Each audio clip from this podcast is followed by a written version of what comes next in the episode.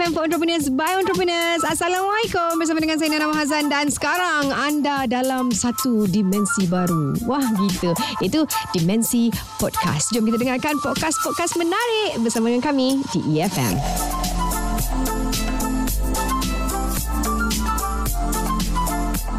Usahawan kan yang um, memulakan perniagaan gerai di jalanan kerana nak selesaikan masalah kewangan dan juga sumber pendapatan yang terganggu. Okey, ada yang kerja 9 to 5 lepas tu malam dia buka gerai, ada yang memang nak mula dengan perniagaan seterusnya.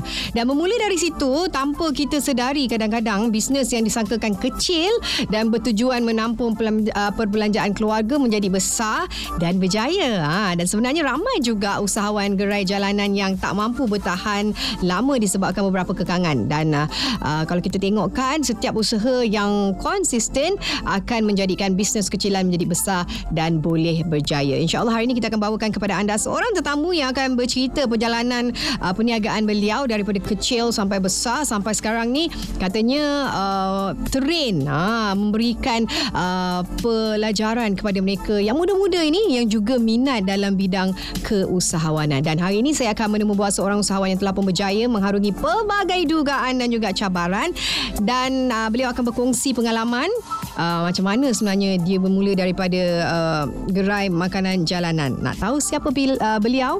Jangan lupa bersama dengan saya sekejap saja lagi. Jom share kita bawakan seorang usahawan di dalam studio ni. Nak ucapkan selamat datang kepada Encik Aaron Naim pengasas dan juga pemilik Prawn Box. Yes, saya, apa khabar saya. Alhamdulillah sihat. Alright saya nak panggil Aaron ke saya nak panggil Naim? Uh, dua-dua pun boleh Aaron ah. pun boleh Naim pun boleh Aaron Aziz hey, eh, hey. bukan. Okay kita sebelum nak tahu lebih detail mengenai hmm. perniagaan apa yang um, Aaron lakukan kan mungkin boleh ceritakan sikit sebuah ringkas. Apakah itu Prawn Box? Okay uh, Prawn Box ni kita kepakaran kami adalah untuk menyediakan makanan yang berkualiti, mm-hmm. uh, sedap mm-hmm. dan berpatutan kepada pelanggan-pelanggan kami terutamanya student mm-hmm. uh, pekerja-pekerja office mm-hmm. yang yang tak ada masa sebenarnya sebab kita buat delivery service. Ah, uh, kita bukan hanya uh, kita bukan hanya buka gerai uh, je. Yes, bukan oh, tertumpu okay. pada buka gerai saja. Mm-hmm. Kita offer delivery service yang mana memudahkan uh, mereka yang malas nak keluar mm-hmm. lunch and just tunggu click WhatsApp and order dan makanan akan sampai. So wow. our main uh, motto is uh, to uh, is taste of happiness iaitu mm-hmm. menyediakan rasa kebahagiaan. Wow. Uh, Saya dengar pun rasa macam terliuk. Dengan nasi namanya nasi kita orang ni adalah uh. nasi wow kau kau iaitu nasi wow, ayam bakar, kau. daging bakar, kambing bakar yang memang wow lah. Wow kau kau. Yes, uh, wow kau kau. Itulah the, uh, antara produk uh, menu-menu uh, antara yang ada di Prombox. Tapi yes. sejak tahun bila sebenarnya Prombox ni? Uh, kita start uh, 3 tahun yang lepas mm-hmm. uh, 2016. Mm-hmm. 2016 kita bermula dari daripada tepi jalan mm-hmm. bermula dengan apa yang ada saja. Mm-hmm. Lepas tu tepi jalan pun kita beli payung pun payung second hand. Mm-hmm. So kita just buka, kita test the market. Right, dekat uh, mana tu? Uh, dekat Sungai Buloh, Bandar okay. Baru Sungai Buloh. Itu yang uh, the, the yang main, pertama lah. Yang pertama. Okay. And then kita test the market into uh, kita sebelum kita enter the market juga mm-hmm. kita betul-betul buka gerai mm-hmm. kita masuk event dulu ah. uh, kita masuk event-event food festival yang mana kita test the demand uh, mm-hmm. dengan produk ataupun resepi yang kita ada sebab mm-hmm. Kebanyakan menu yang kita keluarkan adalah uh, authentic recipe from uh, our own family mm. uh, sebab kita punya apa family banyak berasal daripada Thailand mm. so kita ada authentic recipe from Thailand wow. so kita bawa uh, menu tu kita test the market in the events mm-hmm. and kita tengok ada sambutan ke tak mm. so bila ada sambutan dengan proper marketing branding mm-hmm. so ramai yang memberikan feedback positif and then kita test the market buka satu kedai mm-hmm. and kita buat marketing proper kita offer delivery service and alhamdulillah kita expand to UIA market also lah dalam hmm. UIA. So uh, dalam masa 3 tahun ni dah ada dua cawangan. Yes, betul. Alhamdulillah. Hmm. Dan uh, sebenarnya macam mana boleh dapat idea nak jual makanan? As you oh. know, makanan satu memang orang akan mak- makan hari-hari. Yes, betul. And then tapi kalau yes orang makan hari tapi memang banyak sangat, sangat. orang yeah, yang choices. buat ah choices yang ada dan yang offer delivery juga yang mungkin menu yang sama, resipi mungkin berbeza tapi orang kata ayam bakar, daging yes. bakar lebih kurang similar tapi dia tak rasa dia tahu kelainan tu kan idea hmm. untuk buat perniagaan uh, makanan ni okey tertimbulnya idea ni sebab macam saya cakap tadi first kali uh, kebiasaannya orang mulakan perniagaan of course uh, for the sake of um, pocket money lah kan. Right. And then uh, bila makanan ni adalah uh, satu industri yang kita tahu dia sustainable maksudnya mm-hmm. dia akan uh, okay je setiap sebab semua orang akan makan Correct. and satu lagi dia easy to enter maksudnya mm-hmm. uh, dengan ada sedikit skill kan buka warung tepi jalan modal yang rendah dah boleh start mm-hmm. and tapi dia bukanlah satu bisnes yang orang kata Confirm jadi. Yes confirm jadi. Uh-huh. Ataupun sexy business lah. Dia kata Orang kata macam Macam best Berniaga makanan ni. Tapi Kita tahu dia punya margin keuntungan kecil Right. Dan dia perlukan volume game. Uh, So Right. uh, Even syarikat-syarikat besar Yang buat makanan pun Ramai yang tumpas Sebab dia tak dapat volume tu. Uh, So tapi uh, Bagi saya Bila kita enter to Food and beverages service ni Kita tahu Yang kita perlu Play a different game sikit Yang mana kita perlu Buat proper marketing and branding. Sebab people will buy Because they know us Dengan marketing yang bagus kan dengan Branding yang branding kuat. yang bagus kan Kepa- kita build the trust dekat situ Yes. Ah, so when uh, kita dah ada brand kat situ kalau kita nak buat apa-apa pun lepas ni kita nak launch any product pun insyaallah boleh Senang, senang senang untuk Senang. mendapat kepercayaan daripada Yes. pengguna-pengguna. Tapi one thing ya, uh, kalau kita tengok perbezaan, ramai yang berniaga di gerai. Ada yang berniaga di same spot for like 20 years but they're just there. Mungkin dia orang tak ada uh, the mindset yang Yes. betul. Mungkin dia tak ada strategi marketing ataupun dia orang punya branding. They're just like nak berniaga je Yes. untuk kais pagi makan pagi. Oh dapat hari ni, okay dah for for tomorrow kan. Dia orang tak ada macam macam apa yang Aaron ada nampak dia fikir oh I, need to do branding. And now dalam masa 3 tahun je dah ada dua cawangan dan kita nak tanya macam mana sebenarnya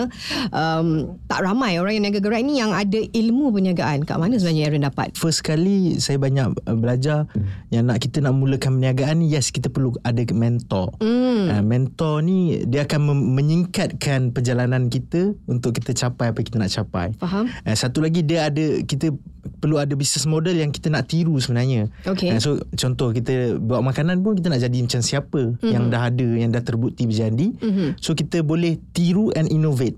Tiruvasi kita panggil lah. Alright. Tiruvasi dan mentor ni juga kita boleh dapat macam-macam lah sekarang ni mm-hmm. dekat online platform banyak yang ajar macam-macam mm-hmm. and then even yang yang yang buat courses-courses kan mm-hmm. uh, berbayar and even ada yang tak berbayar pun mm-hmm. kita just perlu cari mereka macam mana sebenarnya kalau kita fikir ada ada orang just berniaga untuk kais pagi makan pagi mm-hmm. macam ni cakap and tapi ada orang buat bisnes sebab dia they, they want to build a legacy mm-hmm. dia nak buat satu bisnes yang Empire. empire empire mm. of business mm-hmm. so kalau kita bermindset hanya nak bisnes macam tu saja kita akan jadi macam tu saja mm-hmm. tapi macam saya saya buat bisnes saya dah buat macam-macam bisnes sebelum mm-hmm. ni And saya dah belajar banyak kesilapan yang saya buat. Mm-hmm. Saya boleh je se- sebelum ni saya buat tanpa ada guru, tanpa ada mentor mm-hmm. and saya banyak start. Saya mm. buat Okay start Buat so start Lepas tu mm-hmm. patah balik Langgar mm-hmm. dinding Patah balik Langgar dinding patah balik mm-hmm. So bila Alhamdulillah saya jumpa Beberapa mentor Yang ada sekarang ni Antaranya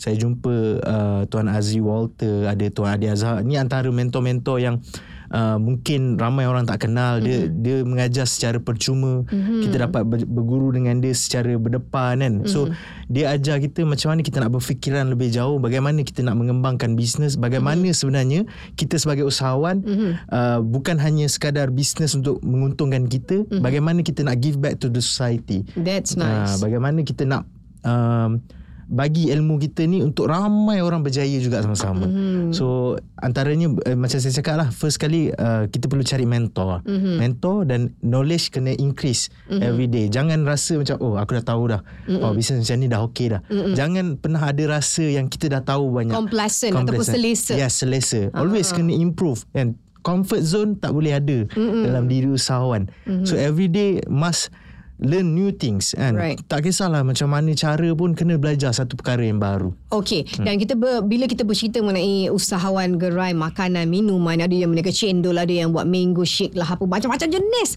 perniagaan yang boleh kita mulakan di gerai. First, orang memilih untuk berniaga di gerai because of modal yang kecil. Yes, betul. Ah, modal kecil, makanan kita lah power. Orang makan rasa mesti macam apa power ni baik kau boleh buka kedai ni kan. Kita pun rasa berkorban nak buat. Uh, dengan knowledge yang kita ada, mungkin ada tunjuk ajar sikit dari mentor kan. Tetapi at the end of the day, adakah modal untuk membuka perniagaan itu penting?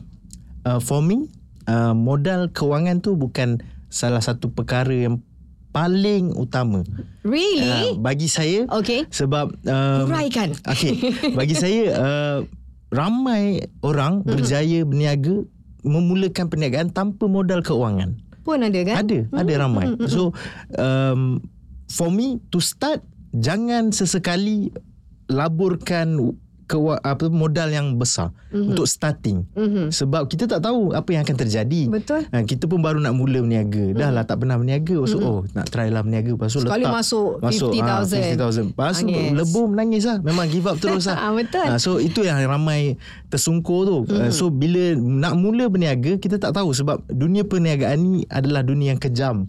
Eh, maksudnya dia dia dunia yang penuh dengan ketidakpastian. Right. kan? Rugi tu pasti untung tu belum pasti kan? Right, dia memang right. Uh, dunia yang yes, macam mana kita caturkan perniagaan yes, kita? caturkan perniagaan. Okey untuk Plone Box ni saya nak tahu berapa agaknya modal awalan masa first buka dekat uh, Sungai Buloh kita start dengan uh, minimum uh, bawah RM2,000 wow. Uh, uh, start dengan apa yang ada dulu and mm-hmm. then kita start uh, generate balik daripada sale yang ada lah. Mm-hmm. Kita labur, labur, labur. See, RM2,000 insyaAllah kalau kita tahu cara yang betul, kita boleh grow that 2,000 to 200,000. Yes. Mungkin? Mungkin. 2 million? Yes. Why not, isn't it? Nak tanya juga pendapat Aaron kan. Semalam kita interview Reza. Dia merupakan owner untuk Fat Joe Shack. Dia meniaga kat tepi jalan. Dia kata, antara masalah yang paling ataupun cabaran lah menjadi orang meniaga di jalan ni adalah cuaca. Yes. Uh, cuaca, lokasi dan sebagainya how do you um, overcome masalah-masalahnya? Ada tak you ada rasa itu antara masalah-masalah yang you hmm. hadapi juga sebelum ni? Yes, itu memang pastilah bila kita hmm.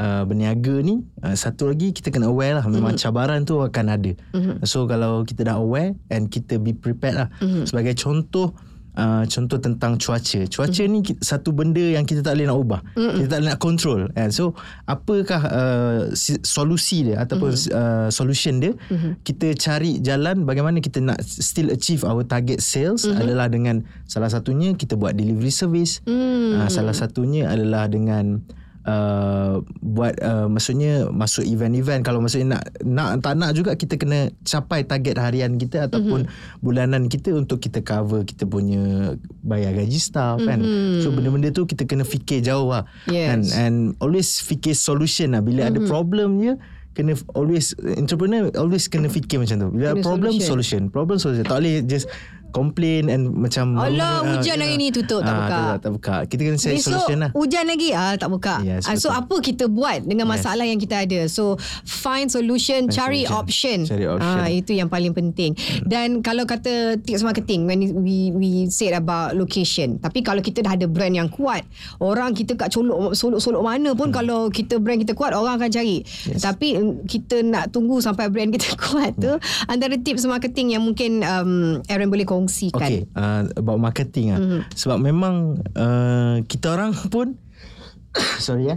Kita orang pun bermula mm-hmm. and satu lagi kedai kita orang tu mm-hmm. memang ceruk gila. Ceruk gila. sebab memang orang susah nak jumpa lah. Uh-huh. Tapi macam mana kita memulakan sebab kita yakin semua orang pun bermula dengan tak ada followers pun, mm-hmm. dengan tak ada orang yang kenal pun. Mm-hmm. So tapi the key of marketing is consistently, mm-hmm. consistent and terus buat and terus kenalkan. First kenalkan kepada COI maksudnya circle of influence kita, kawan-kawan mm-hmm. kita, saudara mara kita mm-hmm. and gunakan uh, platform platform-platform yang percuma mm-hmm. dahulu seperti Facebook, mm-hmm. Instagram, WhatsApp mm-hmm. and online platform tu memudahkan kita untuk spread the words mm-hmm. memudahkan untuk kita sebarkan apa yang kita buat mm-hmm. and satu lagi yang kedua kita boleh gunakan yang berbayar juga mm-hmm. and kita kena in marketing ni kita kena be kreatif sikit lah mm-hmm. and dari segi kita orang punya walaupun kedai tepi makan kalau kita tengok cara kita orang packaging mm-hmm. adalah agak premium mm-hmm. kita buat branding kita kita punya packaging agak premium and uh, Alhamdulillah sebabkan kita punya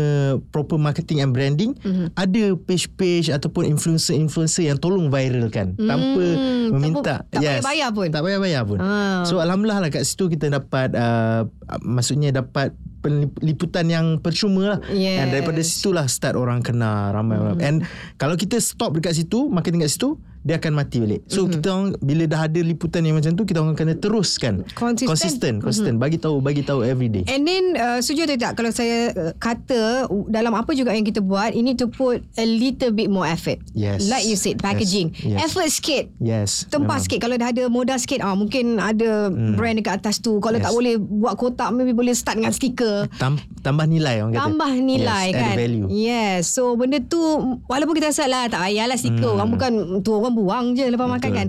But small effort macam tu Ada it does effect. count yes. Yes. So yang wow factor mengenai resepi yang ada di Oh, prawn okay. box ni yang buatkan dia lain daripada yang lain. Okay, uh, for me, wow, wow kau-kau ataupun plum box ni, uh, our wow factor is how we sell the product. Mm. Is satu kita memang mengutamakan tentang our branding, our packaging, mm-hmm. and satu lagi kita mengutamakan bagaimana customer service kita. Mm-hmm. And kita layan mereka sebaik mungkin, mm-hmm. and layan mereka seperti raja. And Wow. maksudnya bila orang datang, hi, welcome, assalamualaikum, mm-hmm. and selamat datang, nak makan apa, kan? Sebab a simple things like that, and mm-hmm. will affect the business. Mm-hmm. Maksudnya sebab kita tak nak hanya satu customer tu datang sekali, mm-hmm. kita nak ada datang berulang-ulang kali dan bawa lagi ramai kawan dia untuk datang. Yes. So maksudnya Ah. kalau walaupun kita berniaga F&B, Yes. doesn't have to be the food to be good je. Yes. Bukan itu saja. Betul. Ah, layanan. Betul. Layanan semua benda tu semua kena titik beratkan Ah, lah secara sedap tu mesti kena juga Sedap lah. tu of course lah kan. Ah, so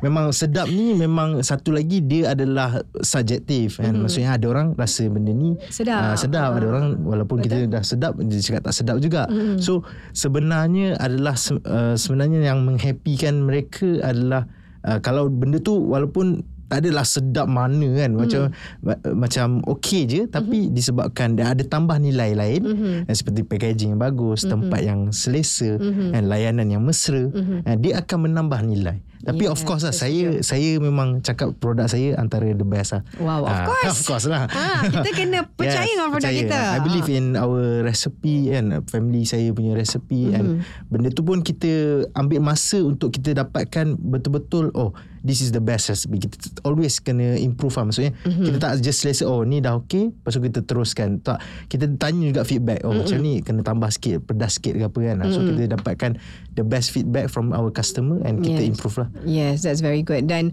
uh, daripada tahun uh, pertama sampai sekarang sekarang tahun yang ketiga, uh, bila tahun ke bila tu? Tahun ke bila ada kat ayat itu? tahun bila yang um, Plombox ada second uh, outlet masa tu? uh, pada tahun yang pertama juga Oi, Ah, wow. So tahun pertama menjadi Hmm. terus next. yes Apa nak buat?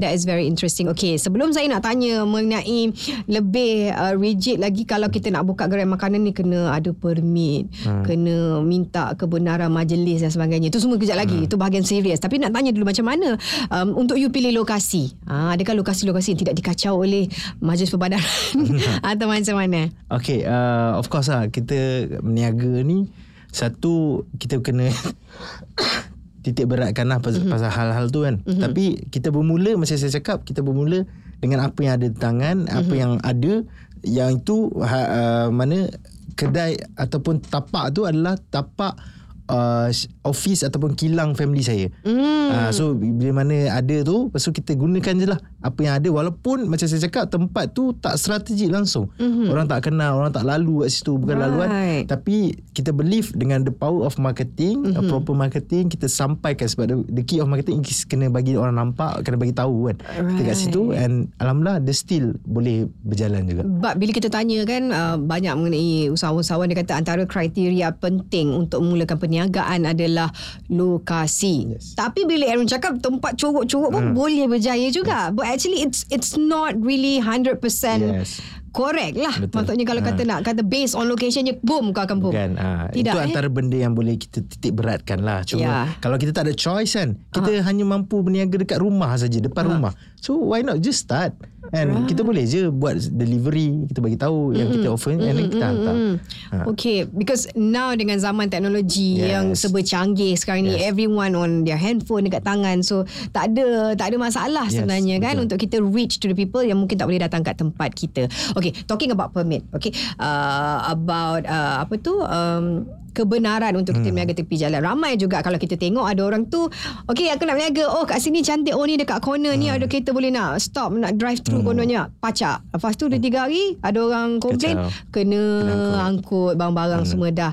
Um, susah tak sebenarnya kalau as you you pernah tak counter maybe bukan you ataupun orang-orang lain yang pernah berjumpa dengan you yang ada masalah yang seperti itu apa yes. Agaknya step yang perlu diorang lakukan Banyak Banyak saya dapat macam tu Mhm. Okay uh, Satu perkara lagi Yang kita perlu titik beratkan adalah uh, okay, memang kita macam nak berniaga kan mm-hmm. tapi adakah tempat tu memang dibenarkan mm-hmm. ataupun tempat tu tak melal- mengganggu lalu lintas mm-hmm. so kalau tempat tu tak mengganggu lalu lintas yes kita boleh try apply mm-hmm. just apply kan mm-hmm. apply je lah kan kalau dapat okay kalau tak dapat pun at least oh saya dah try apply mm-hmm. eh, dah tak tahu dapat. dah tempat ni tak ha, boleh tak boleh kan ha. tapi saya dah try apply tapi tak dapat juga saya tak budi bicara lah kat mm-hmm. situ kan okay. tapi um, maksudnya benda-benda macam tu yes kita kena titik beratkan lah mm-hmm. kan saya saya banyak juga dapat kawan-kawan yang komplain macam tu mm-hmm. and sebab tu lah saya cakap eh, bila kita berniaga ni kita jangan hanya fikirkan dekat situ saja mm-hmm. kalau boleh kita fikirkan to grow tapi untuk starting yes okay mm-hmm. just start dulu kan